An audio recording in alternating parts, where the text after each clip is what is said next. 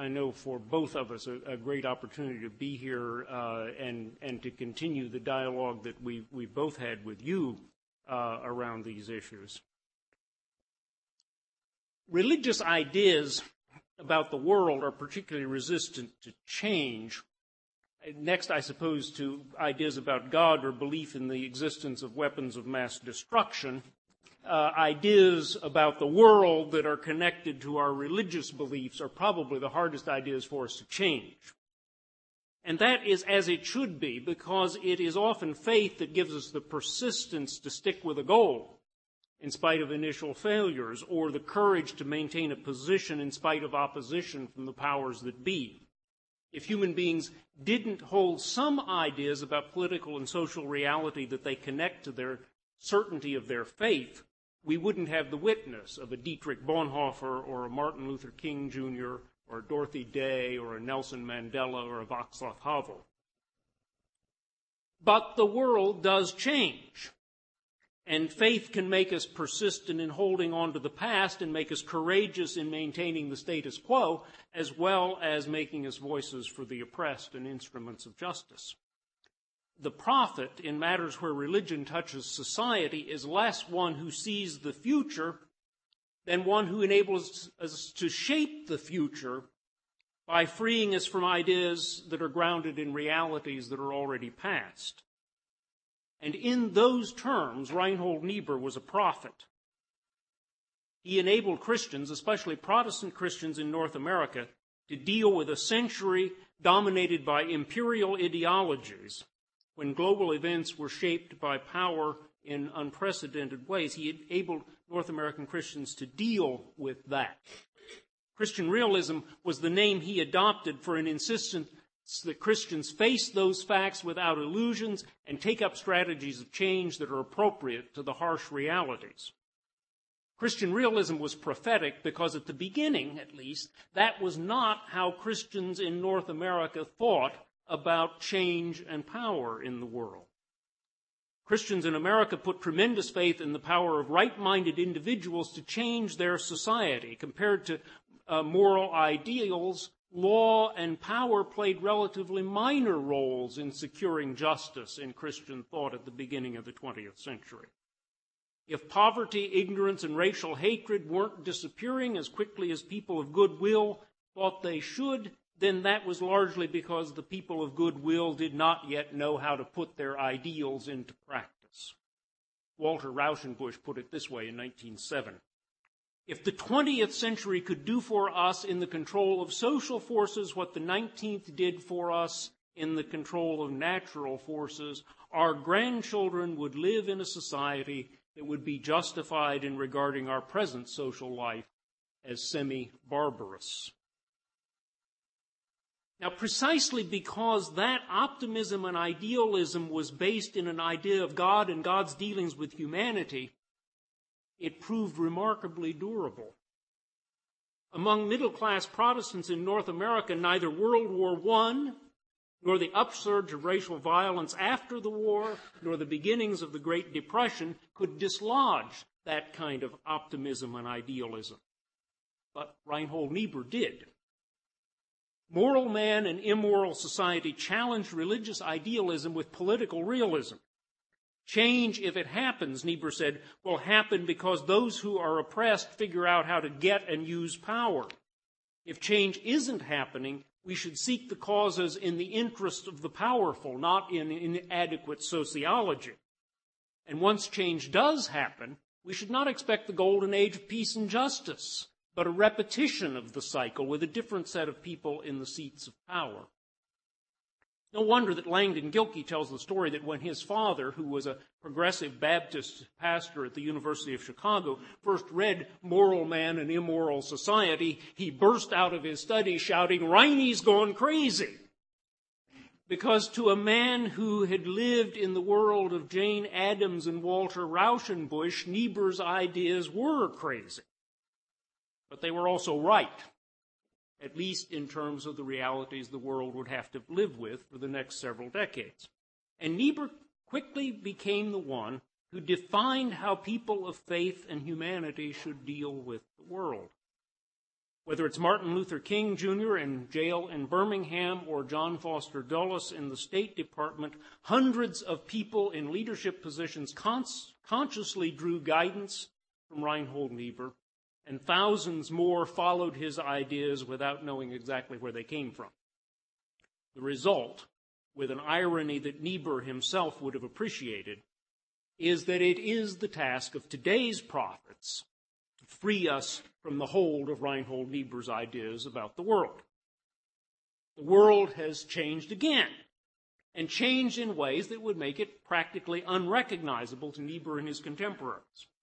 In Moscow, you have your choice of three American fast food outlets on the 10 minute walk from the Kremlin to the Lenin Library. South Africa has its second black president. Europe has its own parliament. So does Scotland. And the leader of the most dangerous force now arrayed against the combined military might of the Western democracies lives in a cave somewhere on the border between Afghanistan and Pakistan. Riney would think that we have gone crazy. But Christian realism is more than a series of astute observations that Reinhold Niebuhr made about the events of his time. Niebuhr thought that his analysis rested both on paying careful attention to the facts and on a biblical understanding of human nature and history that transcended the application to his own time. Certain key ideas in that Niebuhrian understanding are easily summarized. The human being is both a finite, limited creature and an image of God. The final judgment on history lies beyond history and falls equally on every particular human project, no matter how good or evil that project may appear within history. And yet, precisely because of that eschatological judgment, relative good and evil, Niebuhr says, make a difference within history. We are human beings and not God, Niebuhr says. We are responsible for making choices between greater and lesser evils, even when our Christian faith, illuminating the human scene, makes it quite apparent that there is no pure good in history and probably no pure evil either. The fate of civilizations may depend on these choices between systems of which some are more and others less just. Theological ideas about creation and judgment and grace are central to Niebuhr's political realism. But his realism is not deduced from those ideas. In his thought, they function, his theological ideas function more like virtues than like propositions. They indicate habits of judgment and observation. They support a certain way of attending to people and their interests. They sustain an attitude of hope that doesn't depend on success but on grace.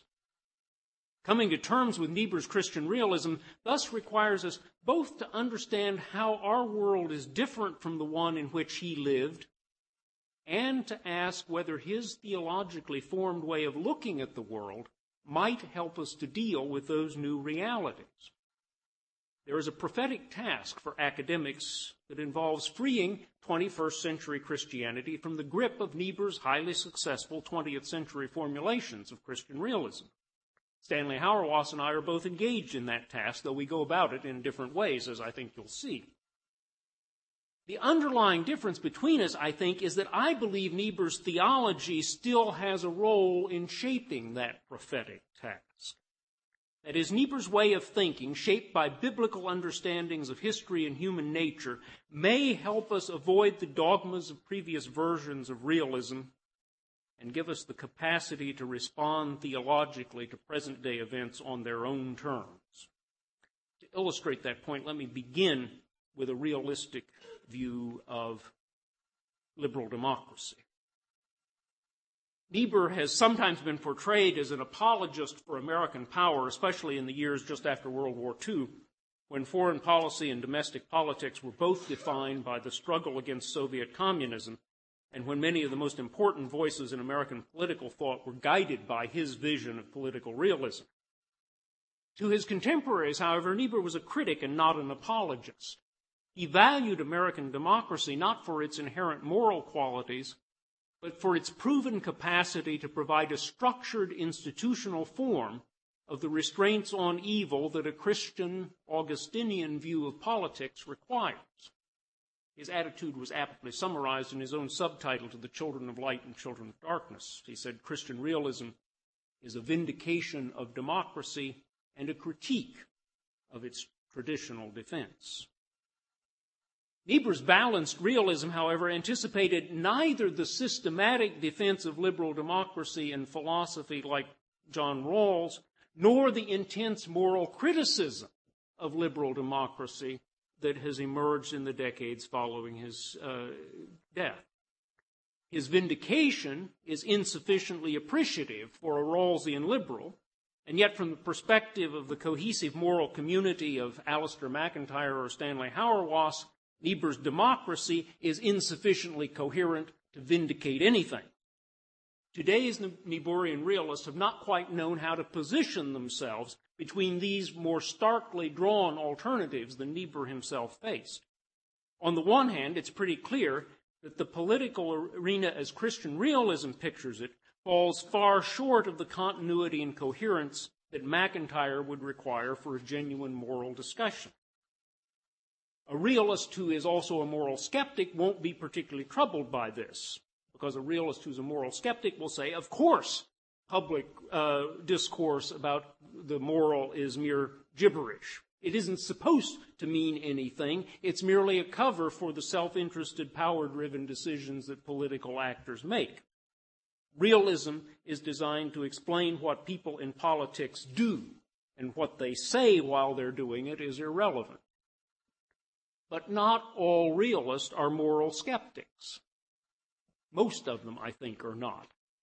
Many of them make claims like MacIntyre's claims, based on a substantive notion of the human good and the perennial requirements of human community. And that's why Niebuhr's elaboration of those moral base points in the Christian tradition had such resonance for so many of the political realists in his own time. So realists, especially religious realists, feel a certain affinity for the Hauerwas MacIntyre critique of liberalism, despite the fact that Hauerwas and MacIntyre say unkind things about realism that suggest that realism is just a particularly sloppy way of being a liberal. There has been then some tendency among Christian realists to join in the criticism of the thin theory of the good and the liberal concept of public reason and to blame John Rawls for the decay of public life and the rise of egocentric individualism and the loss of social capital and everything else that's wrong in contemporary public life. I have even written a few paragraphs like that myself. But I hereby repent and recant. Because while there are problems in Rawls's theoretical defense of liberal democracy, and, in, uh, and even he seems to recognize that in some of his uh, later writings, uh, there is much more about the world of liberal political thought uh, that uh, uh, that engages the the Christian realist. The pragmatic development of moral and political consensus, uh, as as seen in liberal democracies, is a point at which the, the, the Christian realist can engage with with the discourse of liberal democracy and that separates a Christian realist, I think, from the search for uh, the settled goods, settled tradition of goods and virtues that grows in MacIntyre's account of a moral community. And I think the effects of that kind of pragmatic search for moral and political consensus are likely to become even more important in the future as political changes that have been wrought in Eastern Europe and Southern Africa and parts of Latin America take on permanent constitutional forms. Niebuhr's Christian realism in his time reminded the established political systems of Europe and North America that their sources of moral judgment were located deep within religious and cultural traditions. But a consistent Christian realism also has to be attentive to the growing edge where new institutions and traditions are forming. Liberal political theory is not a perfect tool for understanding those changes, but it focuses the inquiry in the right place, and it should become a more important conversation partner for realistic Christianity uh, than it has been in recent years. A second point at which a contemporary realist has to think about Niebuhr's world in a different way has to do with the role of the modern state in global politics. Niebuhr's Christian realism gained its hold on our thinking by helping us to uh, understand a world divided into sovereign states, a few of which were powerful enough to have imperial ambitions. Realism helped us to understand that war and preparation for war between states were the determinants of world events, and that these realities were not very responsive to moral influences or to the wishes of the mass of the people. Being realistic in Niebuhr's time meant understanding the structure of nations and empires and fitting whatever modest hopes we might have for peace into that framework. But of course, that framework is what has now vanished the collapse of the Soviet Union left the world with a single superpower and rendered old formulations of deterrence and global balance of power obsolete. Globalization of business and communications has generated new economic entities that are sometimes richer than the states whose borders they cross. Overwhelmed by new economic and political forces, some states simply fail and become refuge for terrorists or unleash genocidal rivalries among their inhabitants and their neighbors. Other states succeed so well that they're no longer able to control the economic and cultural forces that grew up under their protection and now spill across borders that once contained and nurtured them. The world that came into being on September 12, 2001 would have been unrecognizable to Niebuhr and Kennan and Morgenthau and the rest of the mid-century political realists. But what Reinhold Niebuhr contributed was a more durable insight that can do more than help us analyze a given system of political relations. It also recognizes the historical contingency in the system itself. God's order can never be identified with some specific form of social organization, Niebuhr wrote. It must be recognized that insofar as principles of justice are given specific historical meaning, they also, he says, become touched by historical contingency. And that sense of boundedness and of history was what was central to what Niebuhr called the biblical understanding of political wisdom. To be realistic about global politics is not to insist that nation states will continue to behave like nation states forever and ever, world without end. To be realistic is to begin to imagine a much wider range of possibilities for organizing global society than we have yet experienced. That sort of thinking makes Christian realists uncomfortable, of course. We used to call it utopian, which meant that it was unrealistic. But there's a useful distinction to be made between utopian speculation, which tells us how life might be lived if human nature were different, and a realist imagination that tries in a time of rapid change to explore all of the variations on human nature and historical contingency. There are risks in that kind of imagination, but the greater risk, I think, is a status quo realism that attempts to deal with the pace and unpredictability of change by shoring up the nation state system and returning all political questions to its management simply because that's the only system we know for controlling events uh, and, a system for whom for which we, we are reasonably sure we know the rules. So if we're going to read Reinhold Niebuhr quickly and in the conventional mid-century way of reading him, it might be better not to read him at all. Because we already know too well those lessons about self-interest and power we might hear his critique of the vague universalism of liberalism, as he called it, in ways that make us want to retreat from liberal public ethics.